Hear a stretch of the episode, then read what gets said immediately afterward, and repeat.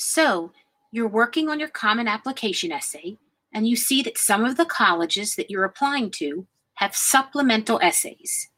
These supplemental essays are in addition to the 650 word Common App essay, but they're usually shorter in length, ranging from a couple of sentences to a range of 100 to 400 words. They can ask anything from describe your favorite book to why do you want to attend this particular college? Some of these essays are mandatory, but some of them are optional. If the supplemental essay is optional, does that mean that you don't have to write a response? Of course, it doesn't mean that. The college is giving you an opportunity to say something. So say something. I think that if you don't write an optional essay, it infers that one, you aren't really interested in that school, and two, you can't be bothered to exert any extra energy to let the school know anything more about you, even if it's just a few sentences. Now, that's not a good first impression, is it? Let me give you an analogy. Pretend that you're in an interview for a summer job or internship. After the more formal questions and answers, the interviewer asks you, Tell me something about yourself that I wouldn't know from looking at your resume. And you say, No thanks, I'm good. What you should say is something about yourself that will show that you're the perfect candidate for that job.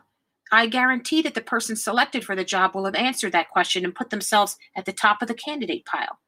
This is exactly the same thing when filling out the Common App. Answer all questions, even if they are optional.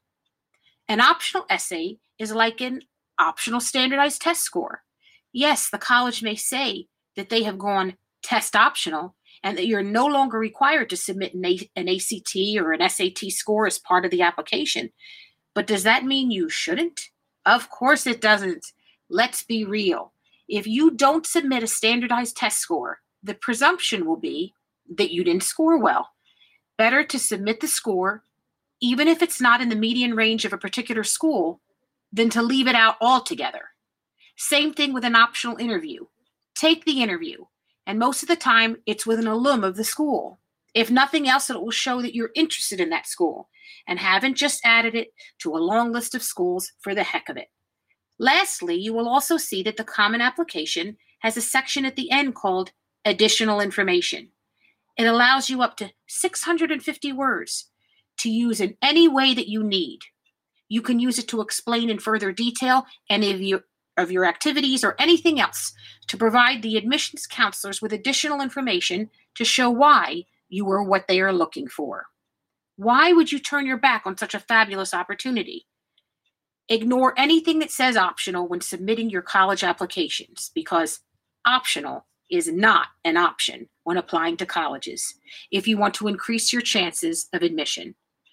And of course, I'm always happy to help you present yourself in the best light possible when figuring out what to write about in your supplemental essays. Just send me an email and we can talk about that.